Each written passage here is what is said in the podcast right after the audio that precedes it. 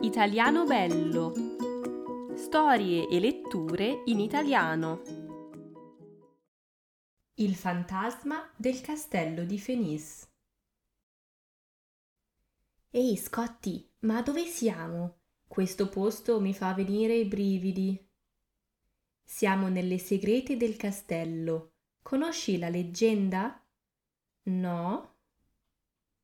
Tanto tempo fa, nel castello di Fenis, viveva una famiglia felice. Il padrone del castello era un uomo buono che governava saggiamente. Sua moglie era una donna buona e gentile. Avevano un figlio, un bel bambino educato e amato da tutti. Ma un giorno la moglie si ammalò e morì. Il padrone del castello era profondamente addolorato per la morte della moglie, ma dopo un po' di tempo decise di risposarsi. Ma la seconda moglie non era buona come la prima. La seconda moglie aveva già un figlio.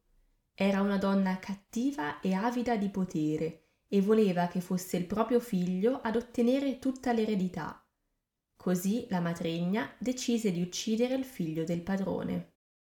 Una notte, mentre tutti dormivano, andò nella camera da letto del suo figliastro e lo uccise nel sonno, soffocandolo con le sue stesse mani. Dopo averlo ucciso, gettò il cadavere del bambino nelle segrete del castello. Il suo spirito vaga ancora oggi nel castello in cerca di pace. Sera.